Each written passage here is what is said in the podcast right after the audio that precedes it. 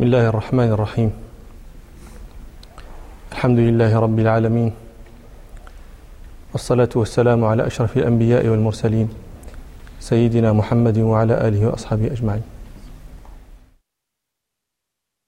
بسم الله الرحمن الرحيم قال الإمام مالك رحمه الله تعالى باب النوم عن الصلاة قال عبيد الله بن يحيى رحمه الله حدثني يحيى عن مالك عن ابن شهاب عن سعيد بن المسيب أن رسول الله صلى الله عليه وسلم حين قفل من خيبر أسرع حتى إذا كان من آخر الليل عرس وقال لبلال اكلأ لنا الصبح. ونام رسول الله صلى الله عليه وسلم وأصحابه وكلأ بلال ما قدر له ثم استند إلى راحلته وهو مقابل الفجر فغلبته عيناه فلم يستيقظ رسول الله صلى الله عليه وسلم ولا بلال ولا أحد من الركب حتى ضربتهم الشمس. ففزع رسول الله صلى الله عليه وسلم فقال بلال يا رسول الله أخذ بنفس الذي أخذ بنفسك. فقال رسول الله صلى الله عليه وسلم اقتادوا. فبعثوا رواحلهم واقتادوا شيئا. ثم أمر رسول الله صلى الله عليه وسلم بلالا فأقام الصلاة فصلى بهم رسول الله صلى الله عليه وسلم الصبح. ثم قال حين قضى الصلاة من نسي الصلاة فليصلها إذا ذكرها فإن الله تبارك وتعالى يقول في كتابه أقم الصلاة لذكري. شرعنا في الكلام على هذا الحديث في المجلس الماضي واليوم إن شاء الله آه، نكمل ما كنا شرعنا فيه مما يفتح الله تعالى به من الكلام عليه. قال الراوي ثم أمر رسول الله صلى الله عليه وسلم بلالا فأقام الصلاة ولم يذكر أذانا الراوي ذكر أمر النبي صلى الله عليه وسلم لبلال بإقام الصلاة ولم يذكر أنه أمره بأن يؤذن لها. ولهذا قال المالكية لا أذن للفوائد. وهذا موضع اختلف فيه الناس. فذهب المالكية والشافعي والحنفية إلى أن الفوائت لا يؤذن لها. آه، من يحفظ قول ابن عاشر؟ فينكم حفاظ ابن عاشر؟ ما كاينش. سن أذان لجماعة أتت فرضا بوقته وغير طلبت. قال سن أذان لجماعة أتت فرضا بوقته. يعني إذا أتت فرضا بعد وقته فلا يسن الأذان لتلك الجماعة. هذا مذهب المالكية والحنفية. واستدلوا على ذلك بحديث الباب فإن الراوي لم يذكر الأذان. واستدلوا على ذلك أيضا. بما رواه أحمد وغيره عن أبي سعيد الخدري رضي الله عنه قال حبسنا يوم الخندق حتى ذهب هوي من الليل حتى كفينا وذلك قول الله تعالى وكفى الله المؤمنين القتال وكان الله قويا عزيزا ثم أمر رسول الله صلى الله عليه وسلم بلالا فأقام للصلاة فصلى وأحسن كما كان يصليها في وقتها. ثم آه، أقام ثم أقام للعصر فصلاها كذلك. ثم أقام للمغرب فصلاها كذلك. ثم أقام للعشاء فصلاها كذلك. ولم يذكر أذانا في هذا الحديث أيضا. واستدلوا أيضا بدليل من النظر. فقالوا إن الأذان يشرع لإعلام الجماعة بدخول وقت الصلاة. ووقت القضاء ليس وقت إعلامهم بدخول وقت الصلاة. ثم قالوا إن الأذان في غير أوقات الصلوات سبب في تخليط في إيقاع الناس في في التخليط. فلذلك لا يؤذن للفوائت وذهب الشافعية والحنابلة إلى أن الفوائت يؤذن لها. واستدلوا بحديث أحمد أبي سعيد حديث أبي سعيد الخدري في المسند. هذا الحديث الذي تقدم لنا. ووجه الدليل منه أنهم قالوا إن العشاء مؤدات في وقتها. ومع ذلك فقد قال الراوي في الحديث فصلى فأقام العشاء فصلاها كذلك ولم يذكر أذانا. فدل على أن قوله فصلاها كذلك أنه صلاها كما تصلي الصلاة التي في وقتها بأذانها وإقامتها. ودل هذا على أن ما ذكر معها كذلك أذن له. أجاب المالكية والحنفية على هذا الكلام بأن العشاء أيضا لم تكن مؤداة في وقتها لأن أبا سعيد رضي الله عنه قال حبسنا يوم الخندق حتى ذهب هوي من الليل.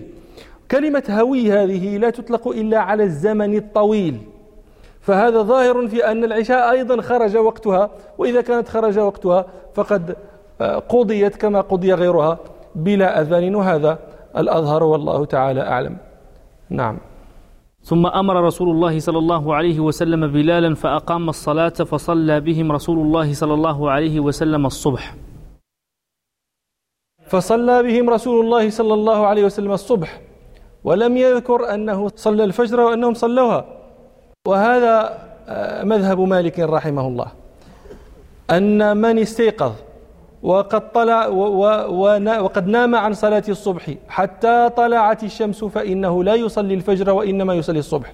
وقال الإمام مالك رحمه الله ولم يبلغنا أن النبي صلى الله عليه وسلم صلى الفجر وقال ابن عبد البر رحمه الله ليس في رواية من روايات مالك أن النبي صلى الله عليه وسلم صلى الركعتين وإنما صار الإمام مالك إلى ما روى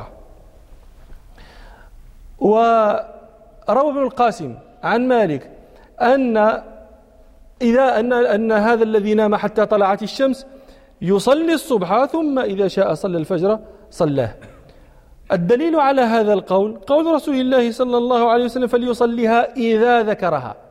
فرسول الله صلى الله عليه وسلم عين وقت الذكر وقتا لصلاة لتلك الصلاة المنسية. هذا يقتضي عدم فعل غيرها من الصلوات في ذلك الوقت. آه ذهب أشهب وعلي بن زياد من المالكية إلى أن من نام حتى طلعت عليه الشمس فإنه يجب عليه أن يصلي الفجر يعني فإنه يصلي الفجر أولا ثم بعد ذلك يصلي الصبح. وقال قد بلغنا أن النبي صلى الله عليه وسلم صلاهما. وهذا قول المال وقول الشافعية والحنابلة والحنفية فإنهم جميعا يقولون إن من نام حتى طلعت عليه الشمس. واستيقظ بعد ذلك فإنه يصلي الفجر ثم بعد ذلك يصلي الصبح. والدليل على هذا القول ما رآه مسلم. عن أبي هريرة رضي الله عنه قال عرسنا مع النبي صلى الله عليه وسلم فلم نستيقظ حتى طلعت الشمس. فقال رسول الله صلى الله عليه وسلم ليأخذ كل رجل برأس راحلته. فإن هذا منزل حضرنا فيه الشيطان. ففعلنا. ثم أمر بلالا. ف ثم ثم دعا رسول الله صلى الله عليه وسلم بوضوء. ثم سجد سجدتين ثم صلى الغداة. سجد سجدتين أي ركع ركعتين. ويدل لهذا أيضا ما رواه مسلم عن أبي قتادة حديث الحديث الطويل. وفيه فأمر رسول الله صلى الله عليه وسلم بأن فأذن بالصلاة فركع ركعتين ثم صلى الغداة فصنع كما كان يصنع كل يوم. وهذان الحديثان صحيحان ظاهران في هذا المراد. ولذلك قال القاضي أبو بكر بن العربي رحمه الله قاضي المالك المعروف ده في نفاس. قال آه لا بد من صلاة ركعتي الفجر قبل صلاة الصبح لأن النبي صلى الله عليه وسلم قد صلاهما كما في الصحيح فلا تلتفتوا لرواية تركهما. نعم. ثم قال حين قضى الصلاة من نسي الصلاة فليصليها إذا ذكرها. قول الرسول صلى الله عليه وسلم من نسي الصلاة فليصليها إذا ذكرها. آه هذا كما تقدم لنا آه فيه بيان أن الصلاة وإن كانت عبادة مؤقتة فإن من تركها لا بد أن يأتي بها لا يسقط ذلك عنه وإنها مترتبة في ذمته حتى يأتي بها. من نام عن عن الصلاة فليصليها إذا ذكرها. قال؟ من نسي الصلاة من نسي الصلاة فليصليها إذا ذكرها. ولا فرق بين من ترك الصلاة نسيانا أو تركها نوما أو تركها عمدا. بيان ذلك أن آه، الصلاة ترتبت في الذمة فلا يبرئ الذمة إلا فعلها. قد يقول قائل إن النبي صلى الله عليه وسلم قال من نسي الصلاة فكيف يحمل العامد على الناس؟ الجواب على هذا أن النسيان في لغة العرب يأتي لمعنيين. النسيان في لغة العرب يكون ضد الذكر. والنسيان في لغة العرب يكون الترك عمدا. من ترك الشيء عمدا يقال في لغة العرب إنه نسي. دليل على ذلك الدليل ذلك من كتاب الله تعالى. قال ربنا سبحانه نسوا الله فنسيهم. قال شيخ المفسرين أبو جعفر بن جرير الطبري رحمة الله عليه في تأويل هذه الآية تركوا ما أمرهم الله تعالى به فتركهم من توفيقه ورحمته وهدايته. فشرح النسيان بالترك العمد هنا. قال ربنا سبحانه فلما نسوا ما ذكروا به فتحنا عليهم أبواب كل شيء. قال ابن جرير رحمه الله في تأويل هذه الآية فلما تركوا ما أمروا به. فالترك فالنسيان يكون أيضا الترك عمدا. فقوله صلى الله عليه وسلم من نسي الصلاة يحتمل أنه نسيها أي لم يتذكرها أو نسيها تركها عمدا ويكون الحديث حينئذ صالحا لأن يستدل به على وجوب قضاء العامد أيضا. قال رسول الله صلى الله عليه وسلم في حديث آخر والذي سيأتي إن شاء الله من نام عن صلاة أو نسيها فليصلها إذا ذكرها. فذكر النائم والناسي ولم يذكر العامد. قد يقول قائل كيف تحكمون على العامد بأنه يجب عليه أن يقضي الصلاة؟ وإنما قال النبي صلى الله عليه وسلم إنما يعني حكم النبي صلى الله عليه وسلم بذلك على العامد وعلى على الناس وعلى النائم. وليس العامد ناسيا وليس العامد نائما. اعلموا أولا أن هذا القول هو قول الجمهور المالكية والشافعية وطائفة من المالكية والحنفية وطائفة من الشافعية وطائفة من الحنابلة. هؤلاء جميعا يقولون إن العامد ترك الصلاة حتى خرج وقتها يجب عليه قضاؤها. أما حديث النبي صلى الله عليه وسلم عن الناس وعن النائم ذكرهما ولم يذكر العامد لعلة. ما هي؟ النائم والناس مرفوع القلم عنهما. فقد يتوهم المتوهم أن رفع القلم عنهما يلزم منه سقوط وجوب الصلاة عنهما إذا تذكر أو إذا استيقظ. فأخبر النبي صلى الله عليه وسلم عنهما ونص عليهما لهذا لهذه العلة لهذا الوهم الذي يتطرق إليهما ولا يتطرق إلى العامل. أخبر النبي صلى الله عليه وسلم أن سقوط المأثم عنهما لا يلزم منه. سقوط ما لزمهما من الصلاة. فلذلك ذكرهما وبين أنهما يصليان إذا ذكراها. ولم يذكر في لم ينص العامد لأن العامد ليست فيه تلك العلة المتوهمة. زيد على ذلك أن النائم والناس معذوران. ومع ذلك لم يغنيه لم ينفعهما عذرهما في إسقاط الصلاة عنهما.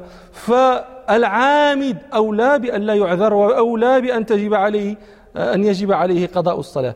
وقد قال العلماء إن ترك الصلاة معصية والتوبة من المعصية لا تكون إلا بردها أي بفعل تلك الصلاة وبالندم على تركها وبالعزم على عودة عدم العودة إلى ذلك. ثم إنهم قالوا أيضا إن تارك الصلاة عاص. والعاصي يجب عليه التوبة من معصيته وإذا ترتبت في ذمته حقوق وتبعات وجب عليه ردها. إذا يعني من ظلم من سرق من ومن ممن ممن فعل معاصي ترتب في ذمته بتلك المعاصي حقوق لعباد الله. لا بد أن يرد تلك التبعات لتصح توبته.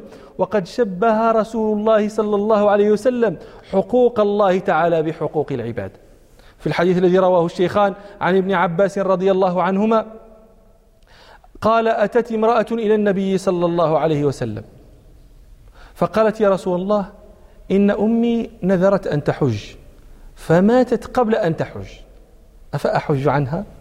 فقال رسول الله صلى الله عليه وسلم أرأيت لو كان على أمك دين أكنت قاضيته؟ قالت نعم.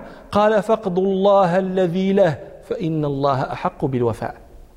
فهذا إلحاق لحقوق الله بحقوق العباد. فمن ترتب في ذمته حق من حقوق الله لا تتم توبته من ذلك إلا بردها وذلك في في مسألتنا هذه أن يرد أن يقضي الصلاة التي تركها عمدا. نعم. من نسي الصلاة فليصلها إذا ذكرها فإن الله تبارك وتعالى يقول في كتابه أقم الصلاة لذكري. من نسي الصلاة فليصلها إذا ذكرها هذا دليل للمالكية ومن وافقهم بأن من تذكر صلاة منسية وهو في صلاة حاضرة فإن تذكره ذلك يبطل عليه صلاته التي هو فيها.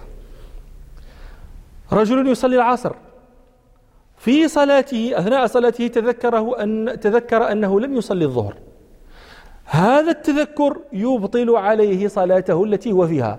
تبطل يبطل عليه تبطل عليه صلاة العصر فيحتاج أن يصلي الظهر ثم بعد ذلك يعيد العصر. لماذا؟ قالوا لأن النبي صلى الله عليه وسلم قال من, من نسي الصلاة فليصليها إذا ذكرها. النبي صلى الله عليه وسلم عين وقت التذكر وقتا للصلاة المنسية. أما الصلاة الحاضرة فوقتها ممتد. والنبي صلى الله عليه وسلم كما ذكرت لكم في قوله فليصليها إذا ذكرها جعل الوقت الذي تذكر فيه تلك المنسية وقتا لها وليس وقتا لغيرها. فأبطل الفقهاء عليه صلاته لأنها غيرها لأنها غير المنسية. أبطلوا عليه تلك الصلاة إذ الوقت لغيرها لا لها. ووقتها هي ممتد لكنهم شرطوا في الحكم ببطلان الصلاة الحاضرة بتذكر صلاة منسية أن تكون مشتركة معها في الوقت. أن يتذكر الظهر وهو يصلي العصر أو يتذكر العشاء وهو يصلي المغرب. وهذا قول بشار رحمه الله. أو ذكر فائت بوقت مشترك. هذا في تعداده لما يبطل الصلوات. نعم. وقوله صلى الله عليه وسلم فليصليها إذا ذكرها. هذا دليل على أن القوم إذا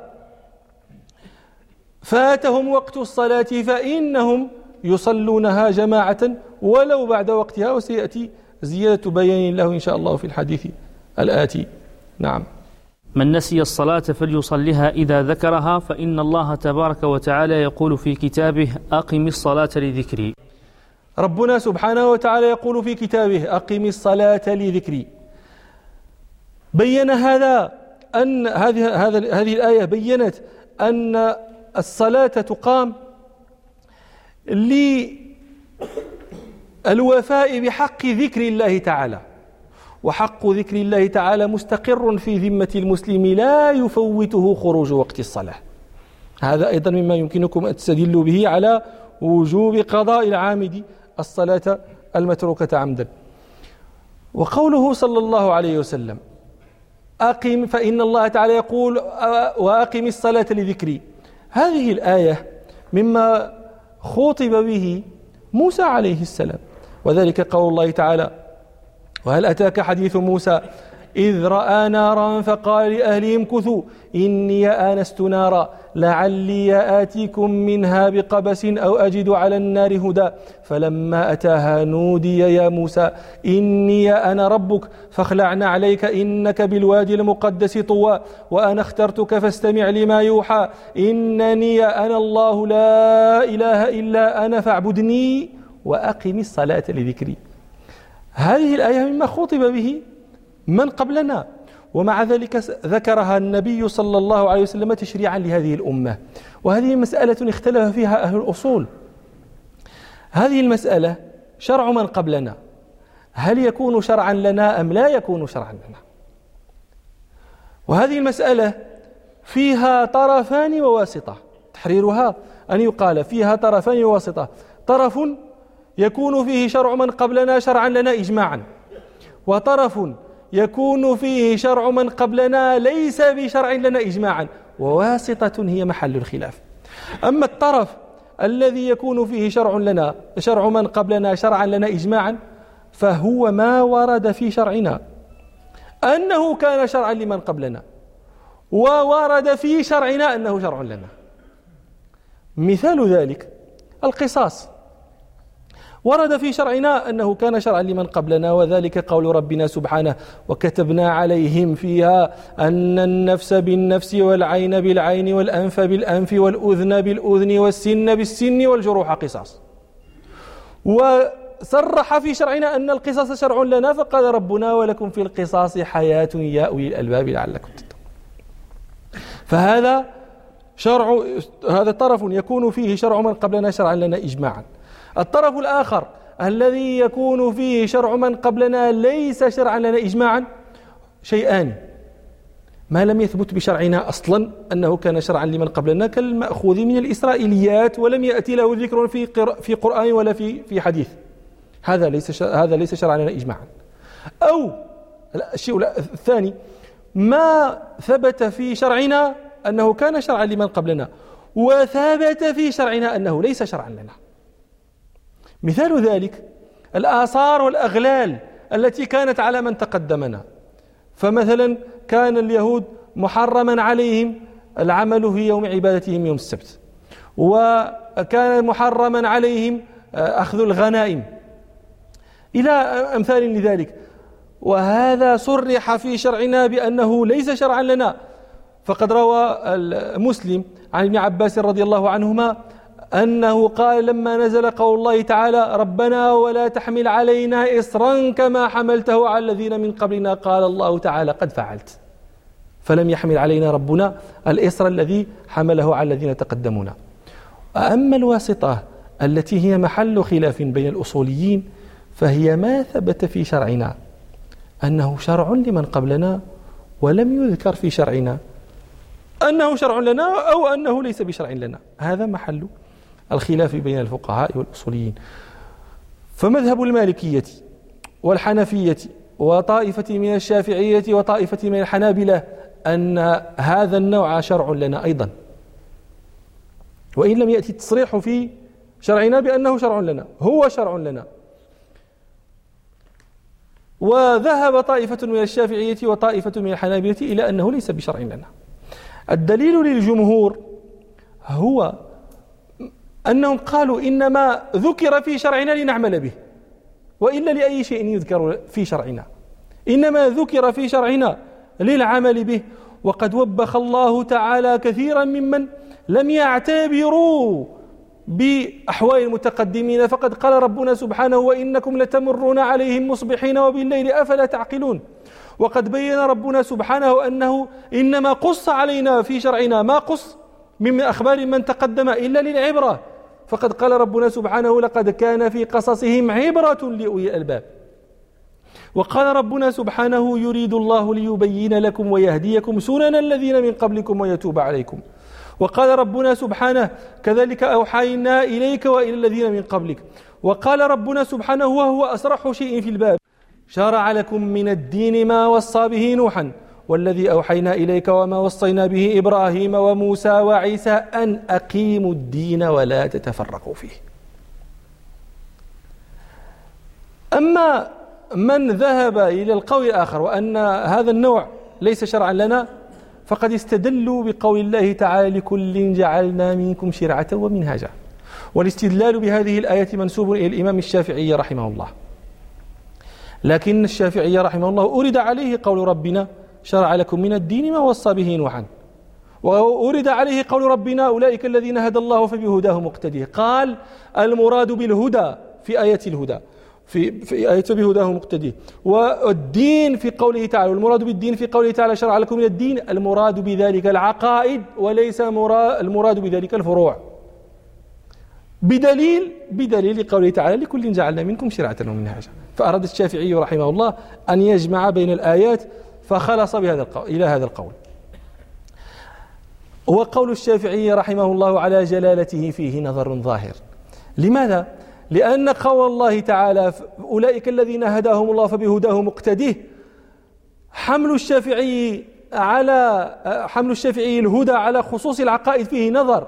لما رواه مسلم عن ابن عباس رضي عن مجاهد رحمه الله أنه سأل ابن عباس قال له السجدة التي في صاد من أين نسجدها؟ هل نسجد في صاد؟ في قول الله تعالى وظن داود أن ما فتناه فاستغفر ربه وخر راكعا وأناب. هذا كلام. من أين نسجدها؟ فقال قرأ ابن عباس لما سئل كان جواب ابن عباس أن قرأ قول الله تعالى. ومن ذريته داود وسليمان وأيوب ويوسف وموسى وهارون. وكذلك نجزي المحسنين. وزكريا ويحيى وعيسى وإلياس كل من الصالحين. وإسماعيل واليسع ويونس ولوطا. وكلا فضلنا على العالمين. ومن آبائهم وذرياتهم وإخوانهم واجتبيناهم وهديناهم إلى صراط مستقيم.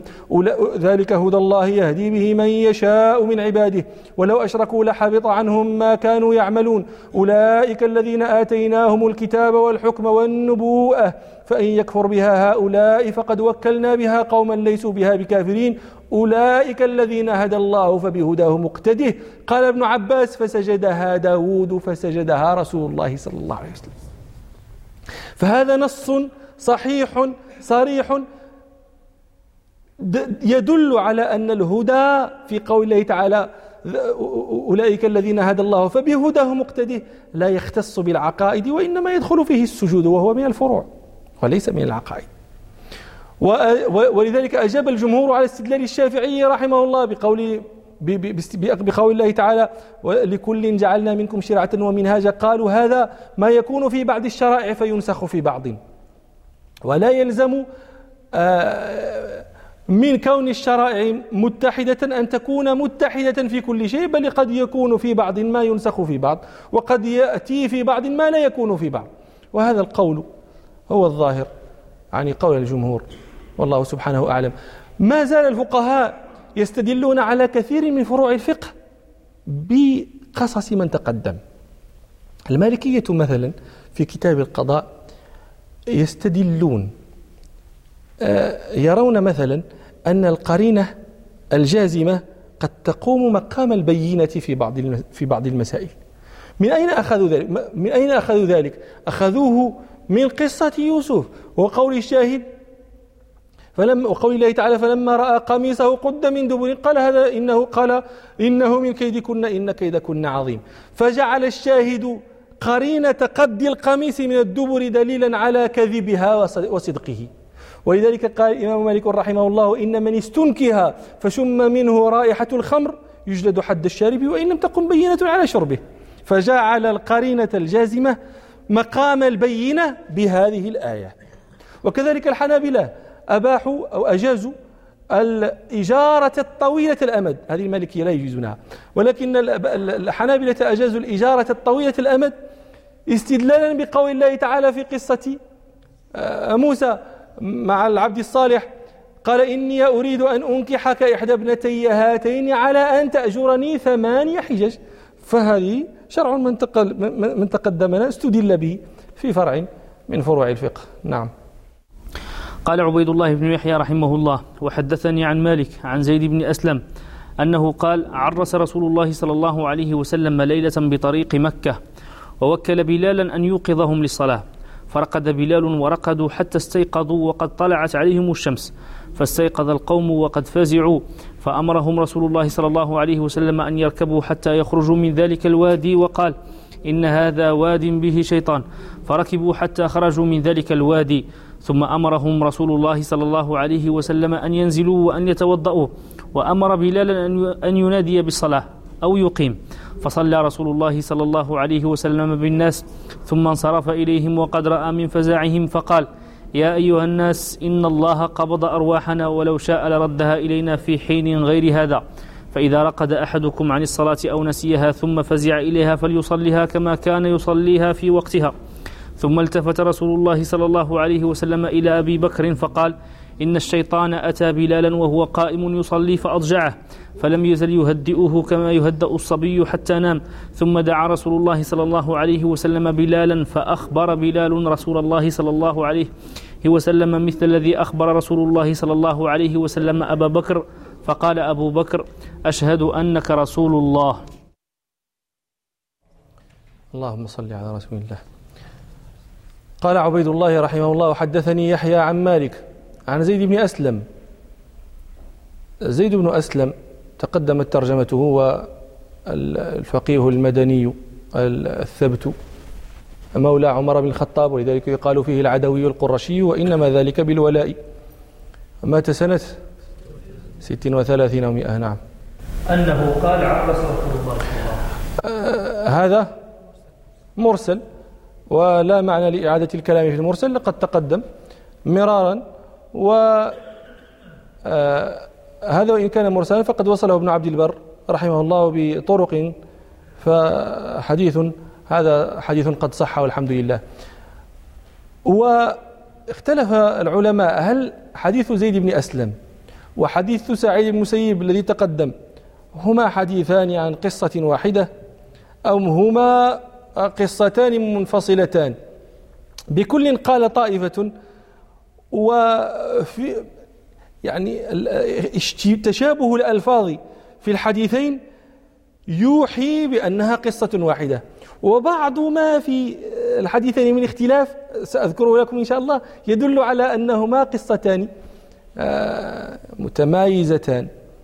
ورجح ابن حجر وغيره أن آه، زيد بن أسلم يروي آه، قصة أخرى غير التي ذكرها سعيد بن المسيب. نعم. أنه قال عرس رسول الله صلى الله عليه وسلم ليلة بطريق مكة. هذا من الأمارات التي استدل بها ابن حجر رحمه الله على أن هذه القصة غير الأولى. فقال عر... عرفنا التعريس. هو نزول نزول المسافر. آخر الليل الراحة في في حديث سعيد بن المسيب أين كان التعريس حين قفل من خيبر وهنا عرس في طريق مكة. ابن عبد البر رحمه الله يقول إن طريق خيبر وطريق مكة يشبه أن يكون واحدا. في حق هذا يشبه أن يكون واحدا؟ لا أدري هل يمكن أن يستنبط منه أن ابن عبد البر لم يرحل قط إلى المشرق. هذا ما يعني من رحل يعلم أهو طريق واحد أم طريقان؟ وقول ابن عبد البر يشبه أن يكون واحدا كأنه يستنتج ذلك استنتاجا ولا يخبر عن معاينة. قال ابن عبد البر رحمه الله طريق مكة وطريق خيبر يشبه أن يكون واحدا وقد تجعله القوافل واحدا. وهذا فيه نظر لأن طريق خيبر هذا في شمال المدينة في جهة تبوك. وطريق مكة هذا في جنوب المدينة. ويعني غير معتاد أن أن تجعل القوافل المتوجهة أن تجعل القوافل المتوجهة جنوبا طريقها شمالا ثم تعود جنوبا. هذا شيء ليس معتادا. ولذلك مما استدل به على أنهما قصتان. هذا هذه القضية. نعم. ووكل بلالا أن يوقظهم للصلاة. وكل بلالا أن يوقظهم للصلاة. يعني النبي صلى الله عليه وسلم استكفى بلالا أن يوقظه للصلاة. والتوكيل هو أن تصرف الشيء تصرف الفعل إلى شخص فيكفيكه. نعم هذا التوكيل. ومن القواعد عندنا في الفقه أن الوكيل بمنزلة الأصيل. نعم. فرقد بلال ورقدوا حتى استيقظوا وقد طلعت عليهم الشمس. قال فرقد بلال ورقدوا. رقد بلال ورقدوا. المعنى فرقدوا ورقد بلال. لا يتصور أن النبي صلى الله عليه وسلم يقول لبلال اكفنا فيذهب يرقد ثم يرقدونهم بعده. هذا لا يتصور. لكن الكلام وإن قيل فرقد بلال ورقدوا المعنى فرقدوا ورقد بلال. وهذا مما يستدل به على أن الواو في لغة العرب لا تقتضي الترتيب. الواو لا تقتضي ترتيبا. آه، الواو تأتي لمطلق الجمع. تأتي لمطلق الجمع. دليلها دليل على ذلك أنها تعطف الشيء على مصاحبه وتعطف الشيء على سابقه وتعطف الشيء على لاحقه. تعطف الشيء على المصاحب له. كما في قوله تعالى فأنجيناه وأصحاب السفينة. هم جميعا متصاحبون في السفينة. فأنجيناه وأصحاب السفينة فعطفت الشيء على مصاحبه. قال ربنا سبحانه وأوحينا إلى إبراهيم وإسماعيل. فعطفت الشيء على سابقه إبراهيم وإسماعيل. وتعطف الشيء على لاحقه. كذلك يوحي إليك وإلى الذين من قبلك. فعطفت السابق على اللاحق. فمعنى هذا كله أنها لا تقتضي ترتيبا. معنى هذا إذا قيل جاء زيد وعمر العربي يحتمل هذه المعاني الثلاثة. يحتمل أنهم أنهما جاء معا. ويحتمل أن جاء أن زيدا جاء أولا. ويحتمل أن عمرا جاء أولا. هذا كله تحتمله الواو. لكن يعني رجحانها في بعض المعاني أكثر منه في بعض. قال ابن مالك رحمه الله آه، في معاني الواو و وكونها لمعية راجح وللترتيب كثير ولعكسه قليل. نحن وإن كنا نقول لا توجب الترتيب إنما لا يعني هذا أنها لا ترجحه. قال مالك قال مالك وكونها لمعية راجح وللترتيب كثير ولعكسه قليل. أما قول السرافي رحمة الله عليه إن النحويين واللغويين أجمعوا على أن الواو لا تفيد الترتيب فهذا الإجماع رده عليه ابن هشام في مغني اللبيب ابن هشام لما ذكر قال السرافي وأن أنهم أجمعوا على أنها لا تقتضي ترتيبا قال بل قال إنها توجب الترتيب طائفة من اللغويين. وذكر منهم ابن هشام الربعي والفراء وثعلب وأبو عمرو وأبا عمرو الزاهد وذكر منهم الشافعية أيضا. هؤلاء كلهم قالوا إن الواو توجب ترتيبا فانقدح بذلك الإجماع الذي زعمه السرافي رحمة الله على الجميع. وقد نظم بعض ما تقدم السلطان العلوي مولاي عبد الحفيظ بن الحسن رحمه الله في منظومة له عقد فيها مغني اللبيب سماها السبك العجيب في نظم مغني اللبيب. قال رحمه الله الواو قد جاء لستة عشر. الواو يجيء في لغة العرب لستة عشر معنى. الواو قد جاء لستة عشر. عطف وذي لمطلق الجمع ظهر. معطوفها مصاحب لاحقا في الحكم أحيانا وطورا سابقا. إن قيل قد جاء العلا وعمر احتمل المعاني لا ذكروا. رجح في معية وكثرا في حال ترتيب وعكس النزرة نعم. فاستيقظ القوم وقد فزعوا فأمرهم رسول الله صلى الله عليه وسلم أن يركبوا حتى يخرجوا من ذلك الوادي وقال إن هذا واد به شيطان. وقد فزعوا فزعوا لي كما ذكرنا في المجلس الماضي فزعوا لفوات وقت الصلاة ولم يكن يومئذ قد شرع ما يفعل من نام عن الصلاة حتى خرج وقتها. نعم. فأمرهم رسول الله صلى الله عليه وسلم أن يركبوا حتى يخرجوا من ذلك الوادي. أمرهم رسول الله صلى الله عليه وسلم أن يركبوا. وفي الحديث السابق أمرهم أن يقتادوا. الاقتياد أن يعني أن تقتاد البعير ولا من غير من غير ركوب. فإذا قيل إن القصتين منفصلتان كان لا إشكال. وإذا قيل إنهما قصة واحدة معنى هذا أن رسول الله صلى الله عليه وسلم أمر بالاقتياد وأمر بالركوب فركب بعض واقتاد بعض. نعم. فأمرهم رسول الله صلى الله عليه وسلم أن يركبوا حتى يخرجوا من ذلك الوادي وقال إن هذا واد به شيطان. قول رسول الله صلى الله عليه وسلم إن هذا واد به شيطان قلنا هذا هو الأظهر في تعليله صلى الله عليه وسلم الارتحال من ذلك الوادي. ولا كما قال بعض العلماء بأن ذلك معلل بخشية لحوق الكفرة بهم وإنما ذلك لأنه منزل حضرهم فيه الشيطان. وهذه الكلمة كلمة شيطان اختلف الناس في اشتقاقها. من أي شيء اشتقت كلمة شيطان؟ فقال بعض أهل اللغة مشتقة من شطن شطن بمعنى بعد. تقول العرب شاطنت داره إذا بعدت وتقول العرب بئر شطون أي بعيدة القعر. والعرب تسمي الحبل شطنا لامتداده وبعد طرفيه.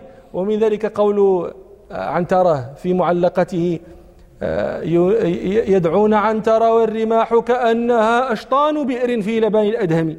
أشطان بئر أي حبال حبال البير. وعلى هذا سمي الشيطان شيطانا لبعده عن الحق وبعده عن منهج رب العالمين. على هذا القول إن شيطان كلمة شيطان مشتقة من شطن ما يكون وزنها. أنت لتعرف وزن الكلمة تقابل حروفها الأصلية بحروف الميزان الصرفي والحروف الزوائد هناك تزيدها هنا. فنقول شيطان الحروف الأصلية الشين والطاء والنون تقابلها بالفاء والعين واللام والزوائد وهي الياء والألف تزيدها أيضا في الميزان الصرفي فيكون وزن شيطان فيعال. قال الطائفة لا إنما شيطان مشتق من شاط من من شاط. شاط هذه أصلها شاياط. تحرك حرف العلة وانفتح ما قبله فوجب قلبها ألفا. فقيل شاط. أصلها شاط من احترق أو من هلك والشيطان كلاهما والعرب تسمي كل عات متمرد شيطان. قالوا سمي شيطانا لأن مصيره الحرق والهلاك وعلى هذا إذا قلنا إن أصل شيطان إن اشتقاق شيطان من شاط ما يكون وزنه. ها؟ فعلان لأنك تقابل كما قلت لك حروف الميزان الصرفي بالحروف الأصول. شايط فعل وتزيد الزوائد الألف والنون فتكون ويكون وزنه فعلان. هذا القول الثاني يشكل عليه أن سيبويه رحمه الله ذكر أن العرب تقول تشيطن فلان. المغاربة كذلك ياك تشيطن هذا. هذا مما يدلكم على أن في دارجتنا بعض الكلام الذي بقي من أصولنا بل أحيانا قد يتردد كلامنا في الدارجة بين فصيح وأفصح ويكون دار تكون دارجتنا جارية على الأفصح. وسأذكر لكم بعض الأمثلة في حينه إن شاء الله. قال سيبويه تقول عرب تشيطن فلان. هذا يدل على أن اشتقاقه من شطن لأنه لو كان من شاط لقالوا تشيط فلان. وهذا مما يرجح القول الأول. نعم. فركبوا حتى خرجوا من ذلك الوادي ثم أمرهم رسول الله صلى الله عليه وسلم أن ينزلوا وأن يتوضأوا وأمر بلالا أن ينادي بالصلاة أو يقيم. ثم أمر بلالا بأن ينادي بالصلاة أو يقيم. ينادي بالصلاة أو يقيم. هذه أو قالوا شك من الراوي. وهذا يدلكم على عظم منهج المحدثين وأن هذا المنهج من نعم الله تعالى على أمة نبيه صلى الله عليه وسلم لحفظ دينه. إذا شك الراوي في الكلمة التي سمع لا يحدث على الشك. إنما يذكر الكلمة وما شك فيه فلا, فلا يكون الصواب خارجا عما ذكر. ويظهر أن ذلك للشك. ولماذا قلنا للشك؟ لأن آه، لا يمكن أن تكون التخيير فإن رسول الله صلى الله عليه وسلم لم يخير بلالا بين أن يؤذن أو يقيم هذا موضع إجماع بين العلماء. وأو هذه ترد لمعاني في لغة العرب. ذكر الديماني أن معانيها تسعة معاني. فقال رحمه الله للشك والإبهام أو وخيرا بها وللتفصيل والجمع ترى كذا لإضراب وتقريب زكين ومثل إلا وإلى أيضا تعين. للشك تأتي للشك. وذلك كما في قول ربنا سبحانه قالوا لبثنا يوما أو بعد يوم. والإبهام الإبهام هو ترديد أمر بين معنيين. لا يراد التمييز بينهما لكن واحدا منهما هو الواقع. ويمثلون لهذا بقول الله تعالى وقا وإنا أو إياكم لعلى هدى أو في ضلال مبين. ونحن نقطع أن الرسول صلى الله عليه وسلم هو الذي على الحق وأن الكفار هم الذين على الضلال المبين. لكن لم يرد أن يميز بينهما لئلا ينفر الكافر من قبول الكلام.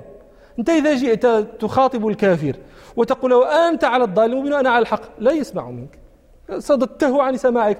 ولكن إذا قلت أنا أو أنت على هدى أو على ضال مبين تركت عنده الاحتمال. عندك أنت لا تشك في حقك ولا تشك في ضلاله لكن ليقبل منك ولينصت لك. تترك له هذا الاحتمال. وإنا أو إياكم ترديد الأمر بين معنيين لا يراد التمييز بينهما في الخطاب لكن الجزم بأن أحدهما هو, هو, الواقع. هذه تسمى الإبهام. للشك والإبهام أو خيرا تأتي أيضا أو للتخيير أو التي التخيير علامتها أن تأتي بعد طلب. وهذه نوعان تكون بعد طلب وقبل ما يجوز الجمع بينهما. كقولك مثلا خذ هذا القلم أو هذا القلم. هذه أو أتت بعد طلب وخذ. وقبل ما يمكن الجمع بينهما خذ هذا القلم أو هذا القلم. فهذه التخيير أو تأتي بعد الطلب وقبل ما لا يمكن الجمع بينهما كقولك مثلا تزوج فلانة أو أختها. فأنت لا يمكنك أن تجمع بين فلانة وأختها لكن ابن هشام رحمه الله قال إن التي للتخيير هي التي تأتي بعد الطلب وقبل ما يمكن الجمع بينهما. أما التي تأتي بعد الطلب وقبل ما لا يمكن الجمع بينهما فقد قال هذه تكون للإباحة لا للتخيير. فعلى هذا يكون معنى عاشرا. للشك والإبهام أو وخيرا بها وللتفصيل. هذا كما في قول ربنا سبحانه وقالوا كونوا هودا أو نصارى تهتدوا. هنا أستوقفكم. يقول ربنا وقالوا كونوا هودا أو نصارى تهتدوا. يعني كيفاش كونوا هودا أو نصارى تهتدوا؟ يعني اليهودي يقول كون يهودي أو نصراني تكون على هدى والنصراني يقول كون يهوديا أو نصرانيا تكون على هدى. كيف يكون هذا؟ والله تعالى يقول وقالت اليهود ليست النصارى على شيء وقالت النصارى ليست اليهود على شيء. معنى الكلام وقالوا وقالت اليهود كونوا هودا تهتدوا وقالت النصارى كونوا نصارى تهتدوا وقالوا كونوا هودا أو نصارى تهتدوا. قالوا التفصيل. هذا كقول النحاة أيضا الكلمة اسم أو فعل أو حرف هذه أيضا للتفصيل. كذلك للشك والإبهام أو خيرا بها وللتفصيل والجمع ترى تكون بمعنى الواو. هذا يمثلون له بقول جرير في عمر بن عبد العزيز رحمه الله. نال الخلافة أو كانت له قدرا كما أتى ربه موسى على قدره. نال الخلافة وكانت له قدرا. لكن ابن هشام رحمه الله قال الذي وجدته في ديوان جرير نال الخلافة إذ كانت له قدرا. كاينش أوفنا وهذا الذي نجده أيضا في دواوين في ديوان جرير المطبوع. نال الخلافة إذ كانت له قدر وحينئذ لا شهد في البيت لكنهم يمثلون له أيضا بقول الآخر وقد زعمت ليلى بأني فاجر لنفسي تقاها أو عليها فجورها. أي وعليها فجورها. هذا البيت جرير له قصة طريفة يذكرني أن أقصها عليكم. إذا انتهيت من معاني أو للشك والإبهام أو وخير بها وللتفصيل والجمع. ترى كذا لإضراب تكون أو للإضراب. الإضراب هو التخلص من شيء والانتقال عنه إلى شيء آخر. يعني أن تكون أو بمعنى بل. وذلك كما في قول الله تعالى فأرسلناه إلى مئة ألف أو يزيدون. المخبر الله تعالى. والله تعالى عليم بعددهم. فلا يمكن أن تكون الشك فأرسلناه إلى مئة وأرسلناه إلى مئة ألف بل يزيدون. وما أمر الساعة إلا كلمح البصر أو هو أقرب. بل هو أقرب. ثم قست قلوبكم فهي من بعد ذلك فهي كالحجارة أو أشد قسوة. بل أشد قسوة. كذا لإضراب وتقريب زك. تأتي للتقريب وذلك كما في قولهم مثلا لا أدري أواقف أم قعد إذا كان وقوفه قريبا من قعوده.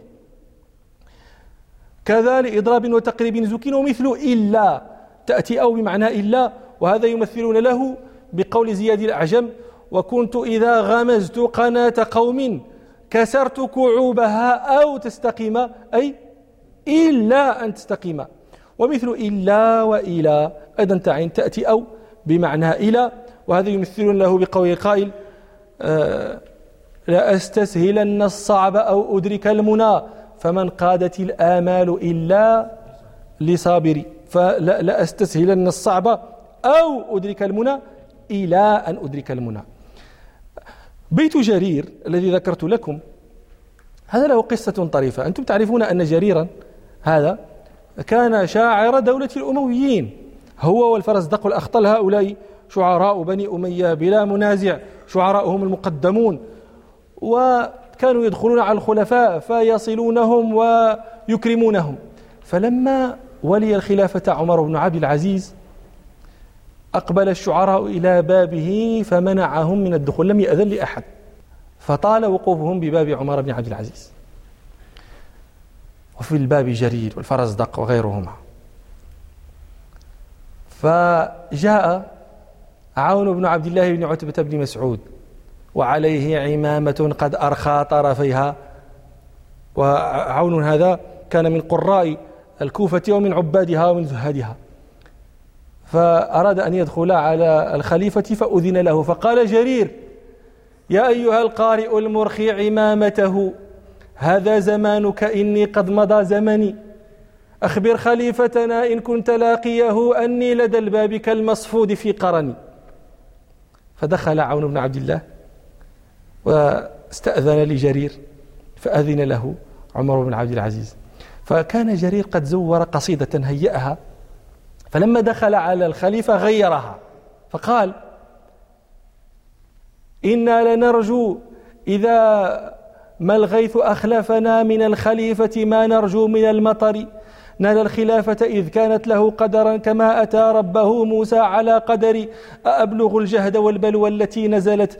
أم أكتفي بالذي بلغت من خبري ما زلت بعدك في دار تعرقني قد طال بعدك إسعادي ومنحدري.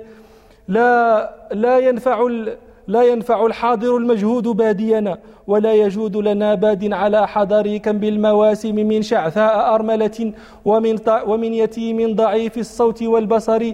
يدعوك دعوة ملهوف كأن به خبلا من الجن أو مسا من النشر. ممن يعدك تكفي فقد والده كالفرخ في العش لم ينهض ولم يطر. فبكى عمر رحمه الله. ثم قال لجرير يا ابن الخطفة أأنت من, المه... أأنت من أبناء المهاجرين فنعرف لك حقهم. أم أنت من أبناء الأنصار فنعرف لك سابقتهم. أم أنت من فقراء قومك فنأمر صاحب صدقات قومك فيصلك بما يصل بما يصلهم به.